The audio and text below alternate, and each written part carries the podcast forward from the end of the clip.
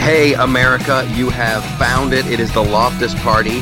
Um, we're getting way up there in episodes. Andrew Apple, how you doing, buddy? I'm doing all right. Uh, if if the math serves me correctly, uh, this is episode number forty. Wow, I'm back in uh, Los Angeles, just so all the stalkers know where know where I am on the planet. crazy flight home yesterday. They're not not crazy, but whatever.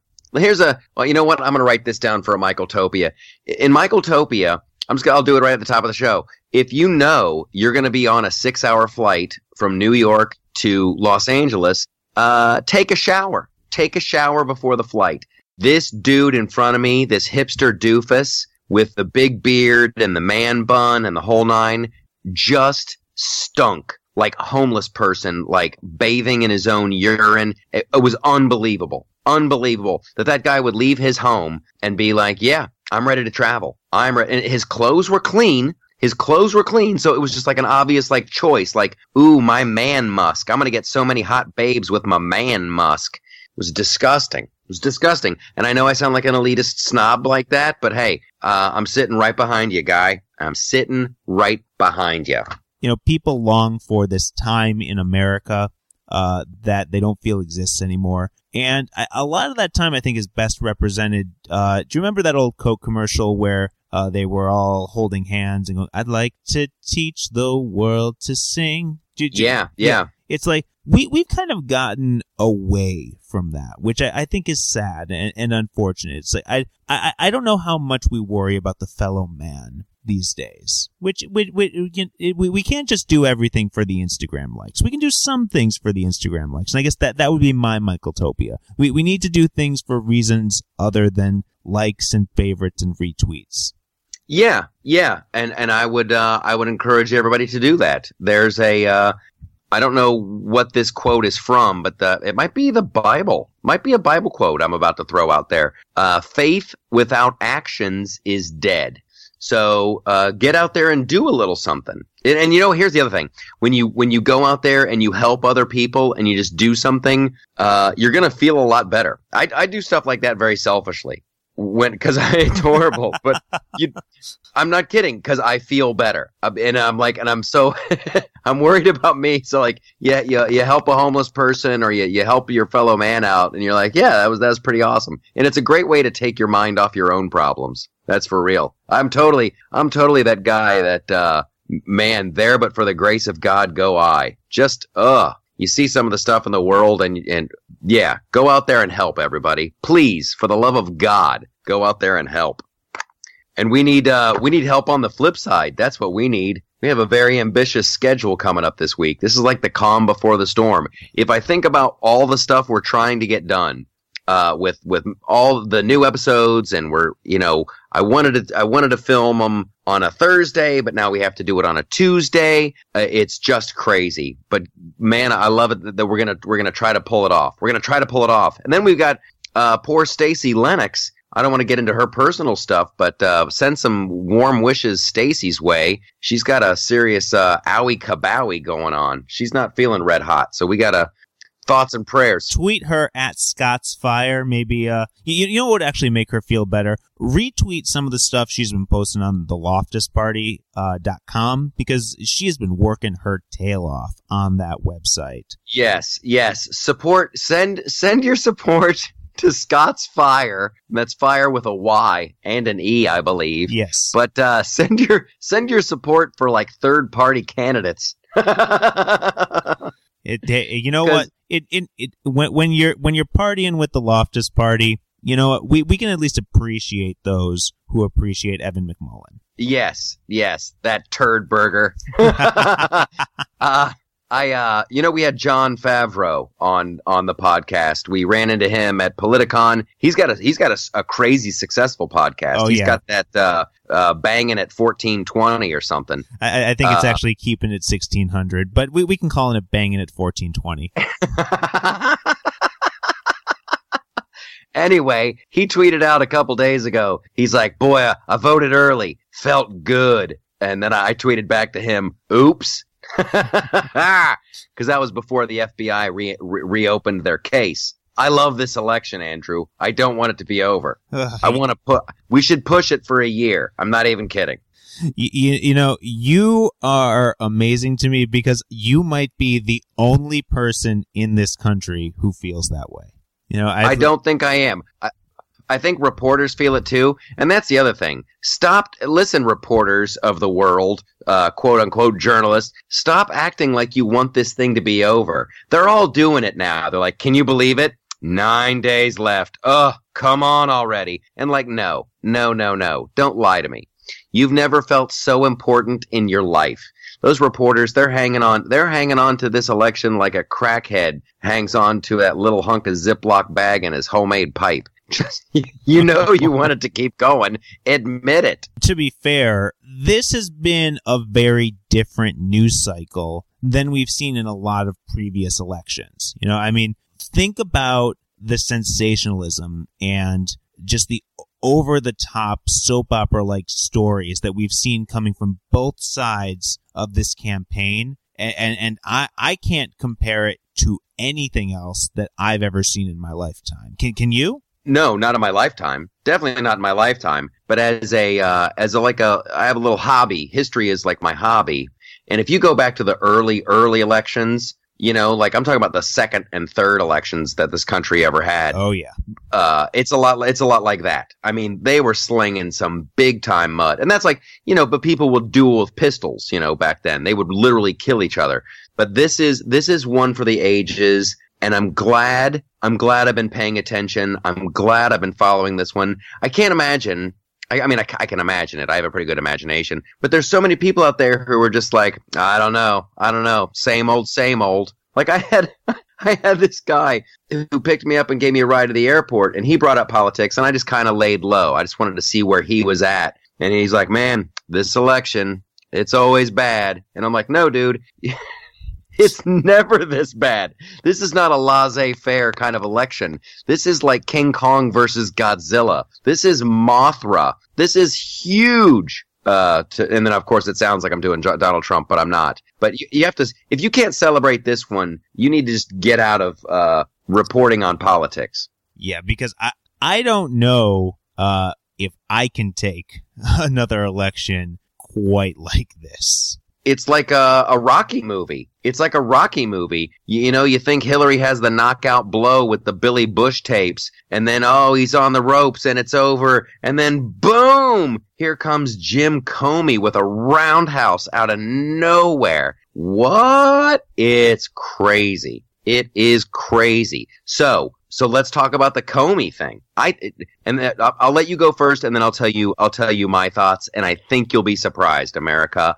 I think you'll be surprised. Okay, so the the short version is uh, through a separate investigation uh, where we believe they were looking into uh, Anthony Weiner's emails. James Comey found something, and we don't know what it is, but he found something that was related to the Hillary Clinton emails. So he sent a letter to Congress saying, hey, uh, I'm going to be taking another look at the Clinton emails based on this new information. I don't know if there's anything there, but I thought I should let you know. And the world exploded. That is my assessment as well. All these people who are like, ooh, bombshell. Oh, he must have found something. He must have found something. I'm like, slow your roll. I think they were looking at uh, some emails from Huma to uh, to Hillary, and then he just said, "Whoa, uh, point of order. I don't want anybody to accuse me of not playing by the rules.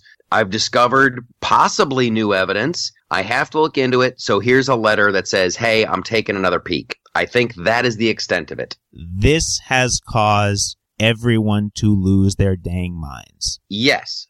Now, once again, the thing that I find fa- fascinating, it's like, um, remember a couple weeks ago we were talking about the dude in the red sweater at the second debate? Ken Bone. Ken Bone. J- just like Ken Bone was the, the thing that America latched on to, it's, it's bizarre. Well, it's not bizarre to me, but like America has latched on to this. Like the way, the way I felt people should have latched on to, she had a private server in her basement. Like that's really bad. Like that's really bad. But I guess you needed that double whammy of uh, of oops, hey, I found some some possible new evidence, and I'm going to look at again. People are just freaking out about that. Freaking out about that.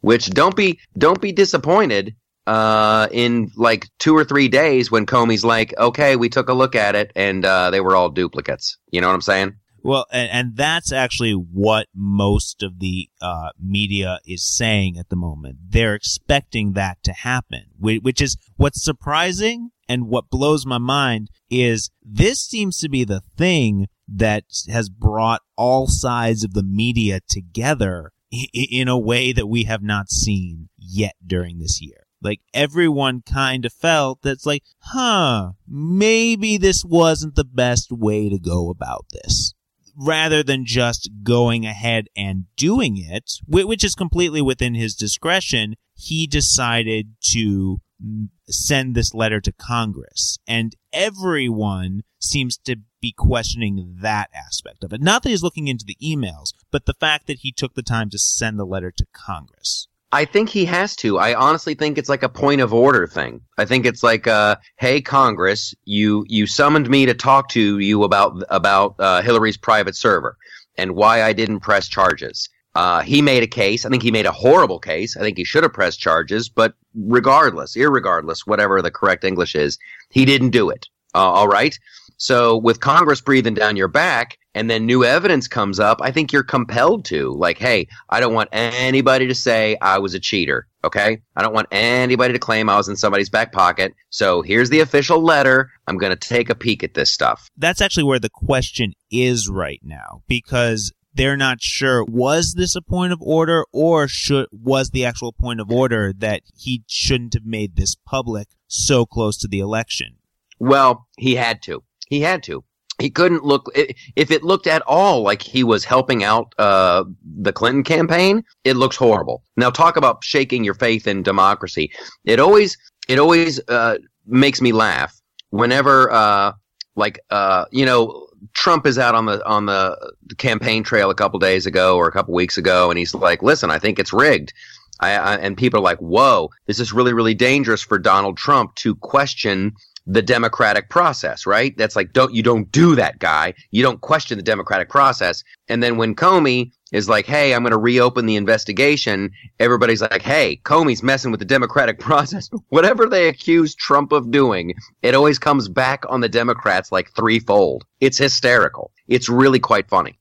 Well, you know, I I, I do have to to I, I guess dive, dive a little deeper in that into that because I think that there is a difference between when James Comey says something versus when Donald Trump and Hillary Clinton say something. Because at, at this point, Donald Trump and Hillary Clinton, they, they are in our homes every day and people are die hard for everything that they say and do right now. And, and, yeah. And James Comey, he does not have that same sway with people. He, uh, is an appointed official who uh, oversees security for this country, but when he stands up and makes an argument for or against the process and how it's being run, it's not going to resonate with people the way it does from coming from the candidates because the candidates are the ones that people are either excited or dismayed about. Well, I think it resonates more. I think it resonates more, and you're kind of hoisted on your own uh, uh, petard, if you will, because when Comey didn't bring charges uh, and didn't, you know, for whatever reason, he didn't call a grand jury for whatever reason, and I didn't freak, I didn't freak out about it then, and I, I love being on record. This is one one of the things I love about the Loftus Party podcast is that I, I'm on record for all this stuff. I didn't freak out about Comey back then when he didn't bring charges, but then the Democrats uh, and Nancy Pelosi and all the big high muckety mucks uh, in the Democratic Party, they're like, obviously James Comey is a trusted official. He's above this kind of political uh, witch hunt. He's a good guy. He's like Socrates, and we're uh, or, or, or uh, uh, he's like Solomon. Solomon, rather. He is like he's he is wise like Solomon, and he's smart like Socrates. So we should just thank our lucky stars. We've got somebody good like him.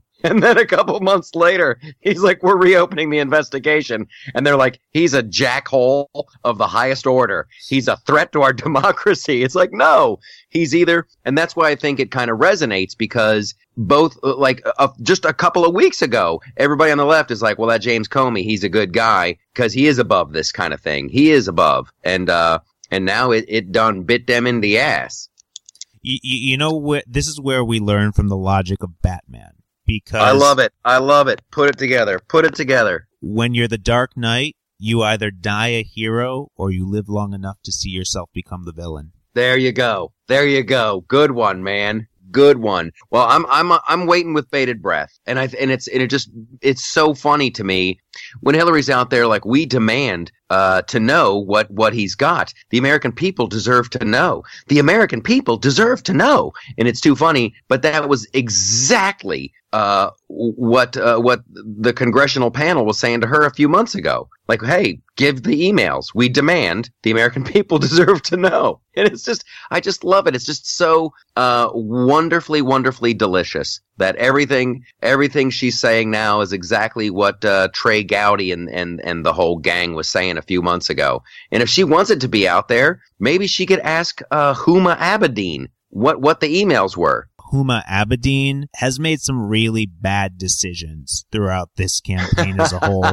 And and she, if anyone coming out of the Clinton campaign, she is going to be the sacrificial lamb because she is not going to be with this campaign moving forward. She has made way too many mistakes and the the Clintons love them or hate them. Uh, they are always out for their own political survival and they will cut ties with whoever they have to cut ties with in order to maintain that. And in this case, they will be cutting ties with Huma Abedin because between the just the lightning rod that she's become and the fact that she's so closely associated with Anthony Weiner and everything he's done with his Carlos Danger code name, I, I cannot see a world in which Huma Abedin continues to have a political career uh, in the White House. I tell you what, and I'm, I go the exact opposite way. If I'm Hillary, I steer into the curve and say, "Look at this, uh, this strong, successful, much maligned and persecuted single woman. She embodies everything that's great in this country." And uh, listen, I'm no fan of Huma Abedin. I, I really, uh,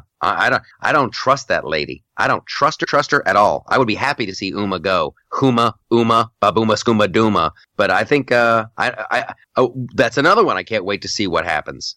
I think Huma's going to be around for a long, long time.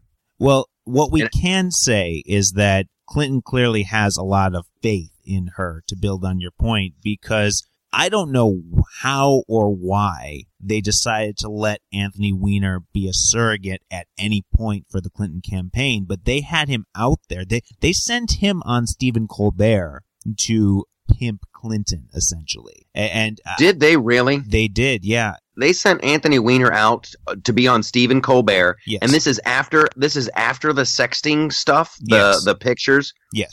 See that that's what I'm saying. That's what I'm saying. And, and I was uh, a couple weeks ago. I was saying on the podcast, nobody circles the wagons in just complete denial of reality like the Democrats. Like, can you imagine? Can you imagine if some if, if, like Dennis Hastert was like asked to go out on the road for Donald Trump? Like, hey, we want to put you on Fallon tonight, and he's like, okay. Like, what? See, that's the kind of flawed thinking that like makes me really question the whole uh, Democratic Party. Wait, you you know this guy's jacked up. He's got some he's got some issues. Uh, uh, he's got some judgment uh, calls that he makes really bad. But you know what? I think he'd be a good surrogate for the campaign. It's nuts, I tell you. It's nuts. it's hard. The same thing can be said about the other side. You know, it's it's. I mean, Newt Gingrich uh, is a fantastic orator. You know, uh, he, Yeah. was, he was a great interview, but he has some skeletons in his closet too. You know, uh, oh yeah, you know, Ru- Rudy Giuliani. Um, he, likes to scream a little too much at his current age, but you know, he is still America's mayor to so many people after what happened on Yeah. 9/11. And you know, he he's got some skeletons in in the closet uh, as well. the one thing I'm learning about all this is that yes, they all do have skeletons in their closet. These are all like deeply flawed people, and it and it makes me think like, wow, how long can we keep this whole uh, constitutional republic going? Like, where are the good people? There should be there should be a boatload more good people in politics. Like, the more I learn about politics, I'm more like, yikes, yikes. You know, look who's running the ship. This is a little frightening. Doesn't that do, would that be your takeaway as well? Yeah, no, a- a- absolutely. I mean, the thing about it is that the people who are drawn to national politics are generally people who are after a certain type of power. Uh, yes. And in general, the phrase absolute power corrupts absolutely applies here because when you are seeking power, you're willing to blur the lines of morality at a certain point. I sh- and I shouldn't speak for everyone, but there are per- there are people who pursue power at any cost, and uh, yep, and, and politicians, unfortunately, in certain cases, are no different. I could not agree with you more. I could not agree with you more. I think absolute power does corrupt absolutely, and I always want to know who's watching the watchers. That whole I'm I'm seriously like morally I'm down with that, and I think that's why it's weird. As, as soon as I like buckle down, I'm like, yep, term limits. We got to do term limits.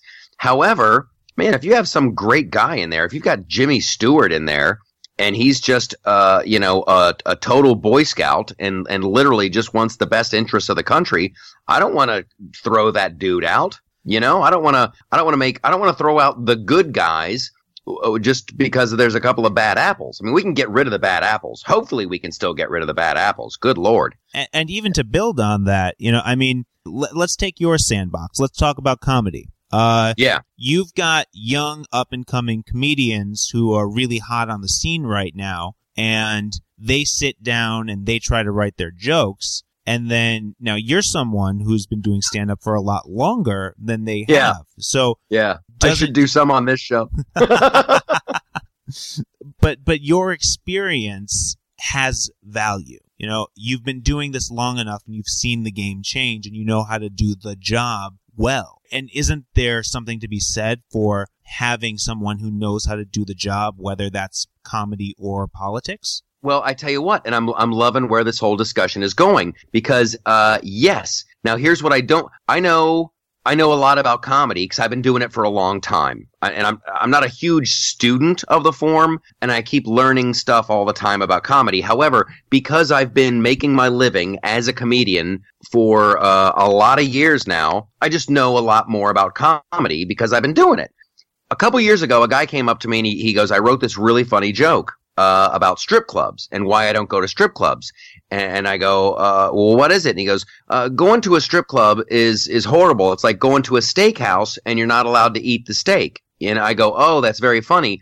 I go, that's a Seinfeld bit. Jerry Seinfeld did that bit like in 1990 uh, or 19 something like that. And the guy looks at me and he goes, I don't care. I'm new. I'm new and I don't know that, so I'm going to do the joke because in his mind he discovered it.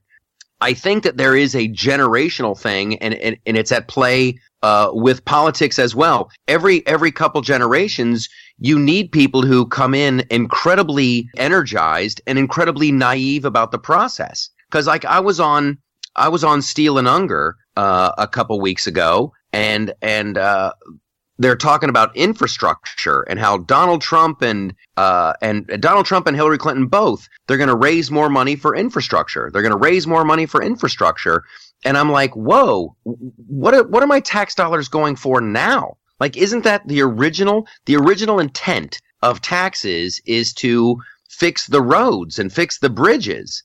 Like, I, I don't. I, I think that once you've been in politics for so long, you start getting caught up in the the minutia of that and the minutia of this, and we've I think we've lost our way uh, a bit a, as a country uh, because I, I think our tax dollars are being wasted. They're they're just being thrown away.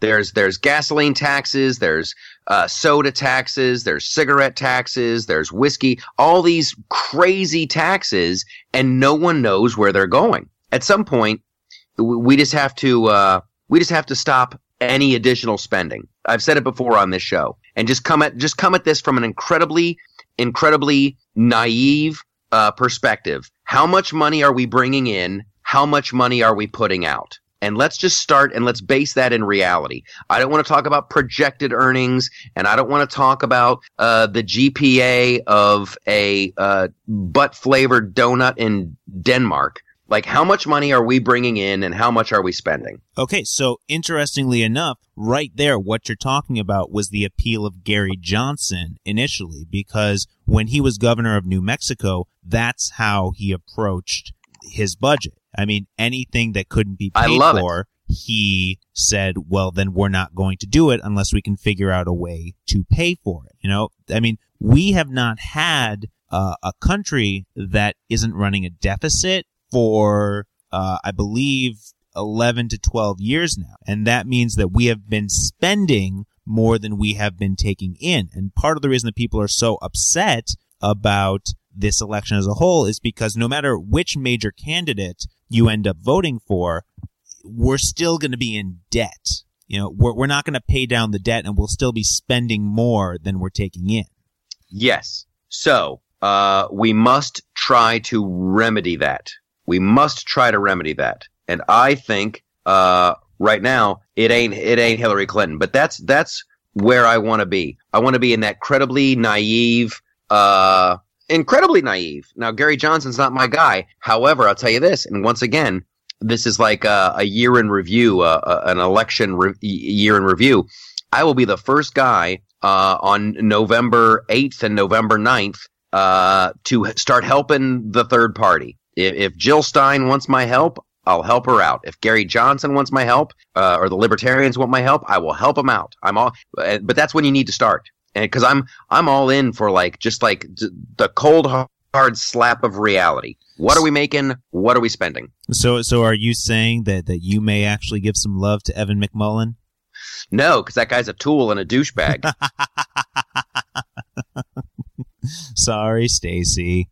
No, he's just like a hand-picked douchebag. He's like an errand boy. Do you know anything about Evan McMullin? Yeah, I mean, basically, his story is that uh, he worked in the CIA for a very long time. He's come from a very conservative place. He's never held publicly elected office, but he's held very high positions that he was appointed to within the federal government. And everyone in Congress knows him.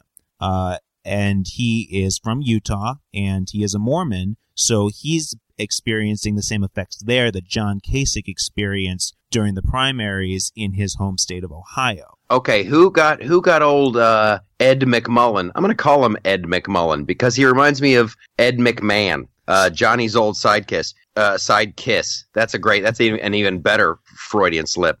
How did old uh, Ed McMullen get involved in politics? Uh, in this particular case, uh, he uh, worked his way up through the CIA. But wasn't he handpicked by Bill Kristol? Wasn't there wasn't uh, wasn't there a big national hunt for we got to find somebody, we got to find somebody else that can beat Trump. We got to stop Trump. We got to find somebody. We got to find somebody. And then I, I, literally think they had a big giant meeting in a secret warehouse on a tarmac somewhere, and uh, they came up with the name of Ed McMullin.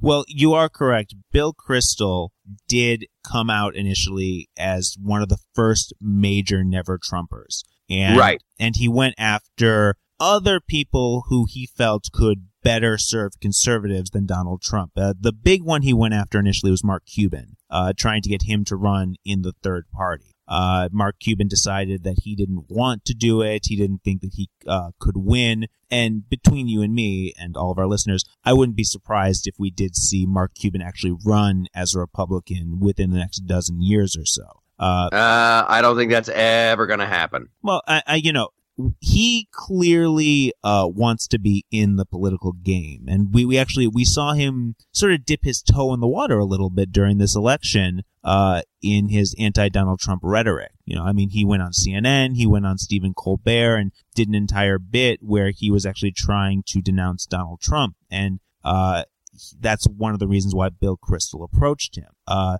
when Evan McMullin popped up, Bill Kristol then did get behind him. Yeah, yeah. I think uh, I think old Ed McMullen was handpicked by Bill Kristol, therefore douchebag by association. Well, in my mind, yeah, in my mind. Well, and and you know this is also a, a much larger conversation about the fact that this is interestingly one of the first years where you can really make the argument that voting third party will have an effect. Bum bum bum. Well, yeah, old uh, old Ed McMullen might get Utah, and that should scare everybody. That to me, to me, that's incredibly frightening. It's incredibly frightening. It's some rich white guy in New England somewhere just goes, I must. It's like Mr. Burns off The Simpsons. Smithers, we need someone to stop Donald Trump. Bring me someone. No, no, no. You. What's your name? Evan McMullin, sir. I want you to be my lapdog. That's just incredibly disturbing to me. Well, I mean, what, what what do you say to all the people who are excited about the idea that in the right scenario, a third party candidate could actually overtake the two major parties, which a lot of people are unhappy with right now? Oh, I'm not excited about it this election cycle, but I'm I'm st- I'm down for it in 2020. That's what I'm saying. Let's start. Let's get started. Let's start thinking about 2020. Let's start the uh let's get let's get a Loftus party candidate. Not it. I got way too many. I got I got way too many skeletons in my closet. So so you're not gonna you're not gonna be supporting Paul Ryan in 2020. What Paul Ryan? You know he bummed me out. Paul Paul Ryan bummed me out, and uh, and Jason Chaffetz uh, bummed me out. I'm like I'm not I'm not gonna be like I'm never Paul Ryan and I hate Paul Ryan stuff like that. I'm just bummed out with those guys, especially that uh, Chaffetz Chaffetz Yeah. whatever his name is. Jason Chaffetz. Yeah, because he's like, I cannot, I cannot support Donald Trump. He horrifies me. I'm horrified by this. And then uh, once, once like uh, the winds change a little bit, he's like, oh, oh, I'm voting for Donald Trump. I won't. So I- I'll vote for him. It's like, wait a minute. Where do you stand on anything, guy? You got to like pick your horse, pick your horse, and ride. Well- either Hillary's, either Hillary's really bad for the country, or she's not. A- and amazingly, I think that they're coming from a different place. I think they're coming from a p- place of personal political survival. You know, Paul Ryan dropped Donald Trump the minute it became a possibility that the Republicans were going to lose the House. That, that that's when it Yeah. happened. The timeline is there. So Paul Ryan was uh, clearly thinking about his own favor in that moment. yeah no doubt. You know, and and ironically, uh, Bernie Sanders has been using a Paul Ryan quote in uh, in all of his uh, in in his stump speeches because one of the things that Paul Ryan got up and said was that if the Republicans lose, that means Bernie Sanders becomes head of the Senate Budgetary Committee. Which, Oh, good lord. yeah, Oh, good lord. if the polls are correct, that is actually looking likely right now. Oh, that's no good. That's no good. And I don't believe the polls, by the way. I don't. Well- I, I I think we might be in for a shocker there, Andrew Apple. I keep looking back at the uh, at the Ronald Reagan campaign against uh, Jimmy Carter, and it looks eerily similar. Eerily similar, where it's almost uh, it almost looks like it's about voter suppression. It's a, and that's and and granted now let's it's a it's a WikiLeaks thing, so so hang on to your uh your shoes. But this is uh, the tactic that the Clinton campaign used against Bernie Sanders. They they they had the polls they liked. They had uh, the sampling that they liked, and they would hold up these polls and tell the Bernie people it's it's hopeless. It's hopeless. And like the ABC poll that had Hillary up by like I don't know, something like like 12 points last week, now has her ahead by one. Now all of a sudden, uh, the Hillary people are like, well, that's not a good poll anymore, and the Donald Trump people are like, well, that is a good poll. It's like I- I've had it with the polls. I, I, I literally I don't know which ones to believe and which ones not to believe. And then there's this dude on Fox News, uh, Chris Stirewalt, who I usually pretty much like. He goes, well, here's what I do. I take all the polls and I hunk them all together, and that gives me my average of all the polls, which uh, at first blush seems like it's a good idea.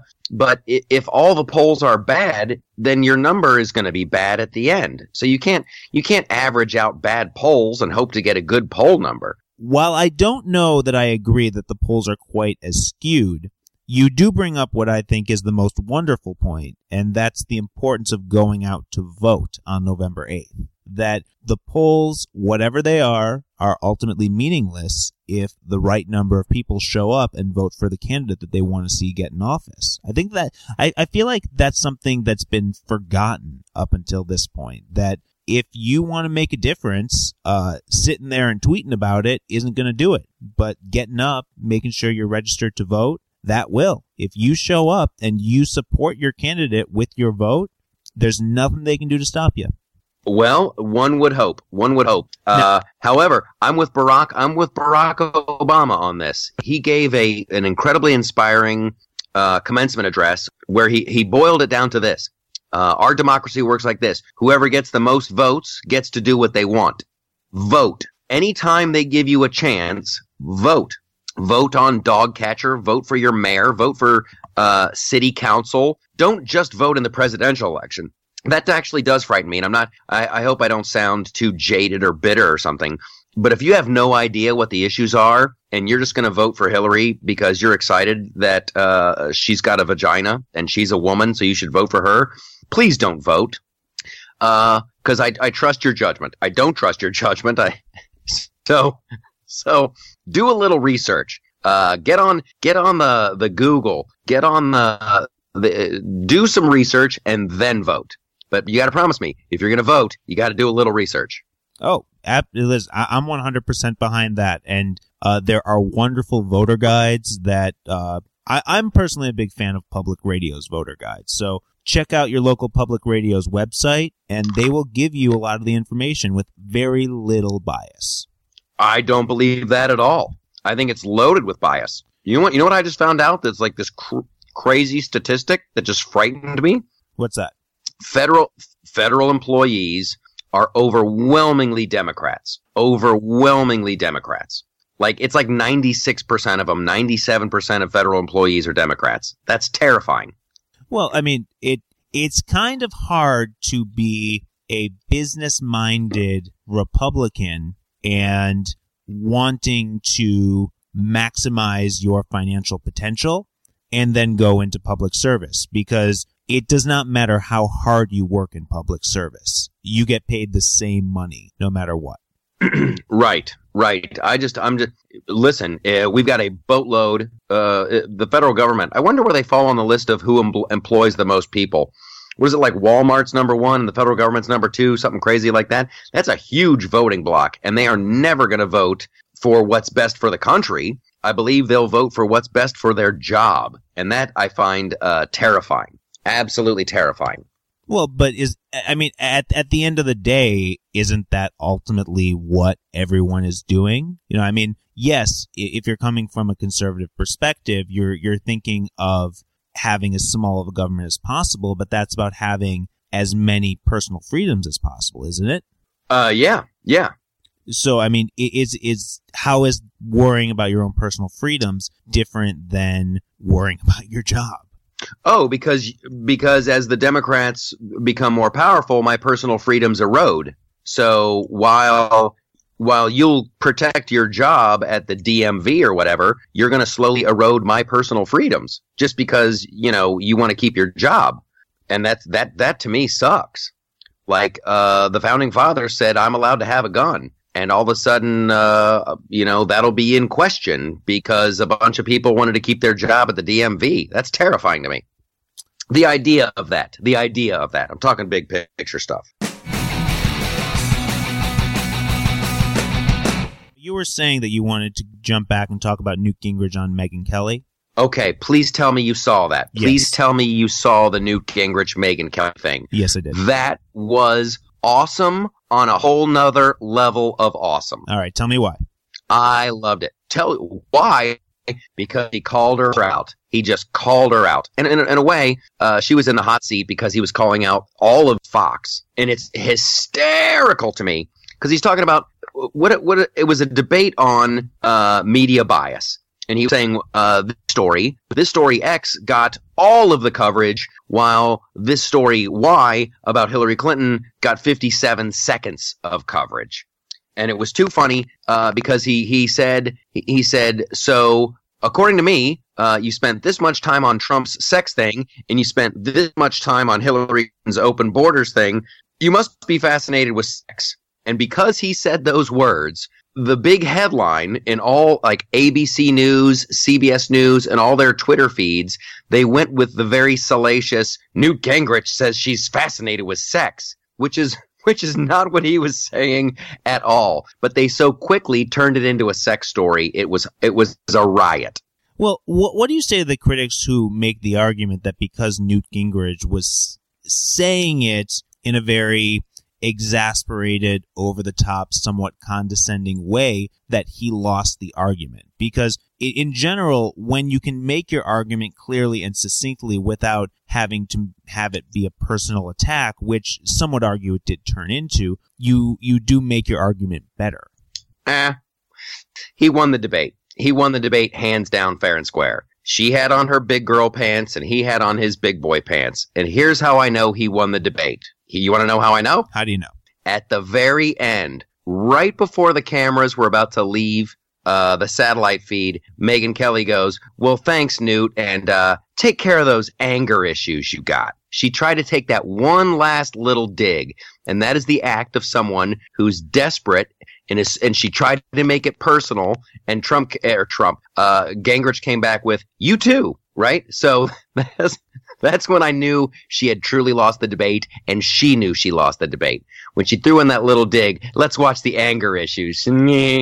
Loser. Yeah, I did. Did you know that Me- Megyn Kelly is already making moves to get out of the Fox News uh, house at the moment?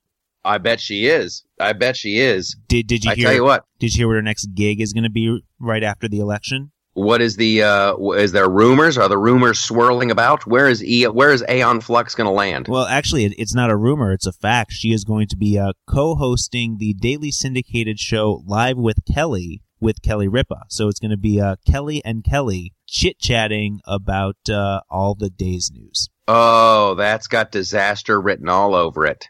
That has got disaster written all over it. What's the What's the over under on? Uh, what do you think? What do you think of that? Does it have a future? Uh, I think it has no future whatsoever. I, I don't. People seem to forget that daytime television and daytime news are two very different things. And I think Megyn Kelly really does fancy herself as a hard hitting journalist. And every time a hard hitting journalist has tried to jump into the daytime realm, they always fail. Anderson Cooper Yeah. failed, Meredith Vieira failed, Katie Couric failed, and I have to believe that uh, Megyn Kelly would do it as well. Yeah, I, I really I, I don't watch the the uh, uh, the Kelly Ripa at all. The only time I've ever seen it has always been by accident. uh, but it's like she's she's good when she's like talking about her weekend. You know, when she she and Regis used to be. I tried to get tickets to this Broadway show, but it was sold out. So I called my step step brother, and he got me. It's just no, no. That's that's not going to work out. Oh my goodness! So Sharyl Attkisson tweets out now. Sharyl, who's a friend of the show uh, and a fantastic journalist, a fantastic journalist, she says a friend of hers tried to vote in Florida and was told she could not vote because she had already voted. That's disturbing. It's deeply disturbing, and it's it's it's deeply deeply disturbing uh, when it's coming from Sharyl Attkisson. Because uh, talk about a girl who's not going to go off half cocked, and she's not going to just go around spreading vicious rumors. Yeah, if you're not following Sharyl Attkisson, uh, follow her on Twitter. She's amazing. But yeah, she tweeted that out a couple hours ago, uh, and I'm like, wow, there's well, there must be something there. So hopefully Sharyl is in full on uh, investigative journalism mode and is tracking that sucker down. Well, and also make sure that you head on over to the loftusparty.com because we have a great video from season one of Yes. the show where she talks about things she's dealt with that show that the news media isn't always trying to give you the full story. No, they're not. Here's one they buried. Here's one they buried that I think is just once again this should have been all over uh, the, the the presses the last week. Do you know that uh, Loretta Lynch uh, took the fifth last week? There, the somebody in Congress was looking into the uh, Iran hostage payments thing, and Loretta Lynch was called to testify, and she took the fifth. I feel like, and and th- this is the difficulty because now I'm thinking like an attorney. Is there something about national security that we don't know right now that would cause her to plead the fifth? Because I, I know, and this might not be a popular opinion, but it's easy to argue that she's clearly just coming from a selfish place, trying to worry about her own self interest. But is there a world in which what she's talking about could have effects on other things? Uh, maybe there is. Maybe there is. However, they need a different thing you can plead for that. You need to have like uh, Congress is like, hey, so what's up with all this all this money that that went to Iran? Uh, instead of saying I plead the fifth, if it's like, hey, this is about national security, and I can't really talk about this in front of cameras, So I'm gonna have to plead. Let's talk about this shit in the bathroom.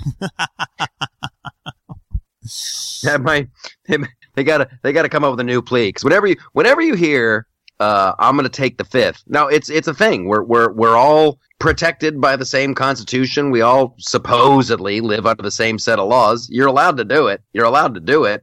But that just looks dubious as all hell. it looks com- incredibly dubious. Ah, uh, I can't talk about that. I'm gonna plead the fifth. All right. Well, it makes me laugh. The world is a crazy place, Andrew, and a lot, a lot of times the rules that we live by don't make sense. But there is a place where we make up our own rules and everything's wonderful. That place is called Michaeltopia. So, what do you got? Uh, I'm gonna uh, start off with something I said earlier. In Michaeltopia, we vote, and when you don't vote, you don't get to complain about what happens in the world. If you don't like how your schools are being run and you didn't look into who is running for your local school board, you don't get to complain. If you don't like uh, that you got an increase in your water bill this month, but uh, you didn't look at what the measures were in relation to the DWP in your local city, you really don't get to complain. In Michaeltopia, we vote and we know what we're voting about. And in Michaeltopia, we vote on the small stuff too. We don't just vote once every four years. You vote locally. You can make your community better by making the changes that you want to affect. So vote a lot and read a lot. Do your research and vote. Uh, in Michaeltopia, in Michaeltopia, if you live by the sword, you die by the sword. This, and I got two swords for this one. A long time ago, uh, everybody was like, wow, isn't WikiLeaks great? Because they're reporting on what the Bush administration is doing in Iraq. And WikiLeaks, they're, they're the great bringers of truth. Well, now that sword turns out has another edge, and it's like, yikes. Here's the level of wackadoodle corruption in the Democratic Party. So you d- can't blame it on the Russians now because uh, if it's the Russians now, it was the Russians then. So you live by the sword, you die by the sword. And in Michaeltopia, if James Comey was a hero in July, he can't be a villain in October. So in Michaeltopia, we live by the sword, we die by the sword. All right. In Michaeltopia, Chicago people are not allowed to hate the Cleveland Indians if things don't go their way. I know, I know, if you're a Cubbies fan, it's tough and you've wanted this for a long time, but to the victor goes the spoils. And if the Cleveland Indians do end up winning this World Series, you're not allowed to riot. Yes. And and please, no matter how it goes, I'm glad that one it's it's going to sound uh, trite, but it is a shame that somebody has to lose. Cleveland has waited a long long time. I know Chicago has waited longer. It's it's it's beautiful and it's sad at the same time. It is the World Series of ennui. It is the French World Series. Uh, in Michaeltopia, if you're going to vote for the first woman president, you might want to make sure she's not a career criminal. Nobody has a problem with a woman being president. I got a problem with a criminal being president. Uh, people go to jail for this kind of crime. Right now, there's a dude sitting in prison because he took a picture uh, of a piece of a submarine and he had it on his laptop. He didn't show it to anybody, and that dude is in jail. He's not going to be uh, released early. He's doing the full stretch. So I'm all for a woman president. Let's just make sure uh, she's not a criminal. All right. I think that's the perfect place to bring it on home. Bring it on home. All right. Well, we have a lot of work to do. We've got a bunch of episodes of uh, The Flip Side that we're going to be taping down at uh, Hermosa Beach Comedy and Magic Club live at the lounge uh, this week. LoftusParty.com. Check that out for the daily dose. Uh, our best wishes go to uh, Stacy Stacy, we uh, we need a speedy recovery. We need you back on the air, and uh, that is all all the news that's fit to print. Flipside Loftus is the Twitter handle. Make sure you follow us there. Andrew, what do you got going on, buddy? Ah, you know what? Uh, I am. Uh, i have got a couple of projects I can't talk about right now, unfortunately. But stay tuned on my Twitter at Andrew Apple as as uh, I can report more. And then, uh, as always, uh, you can uh, hear more of my uh, my voice over at sofreshsoprince.com on my other podcast where uh, if you want to get away from politics and you want to jump into 90s nostalgia, that's the place to go. Yes, absolutely. All right. Well, I will talk to you later, America. This is the Loftus Party. Thank you so much. We'll see you next week. We're almost there. We're almost there. Sayonara and good night.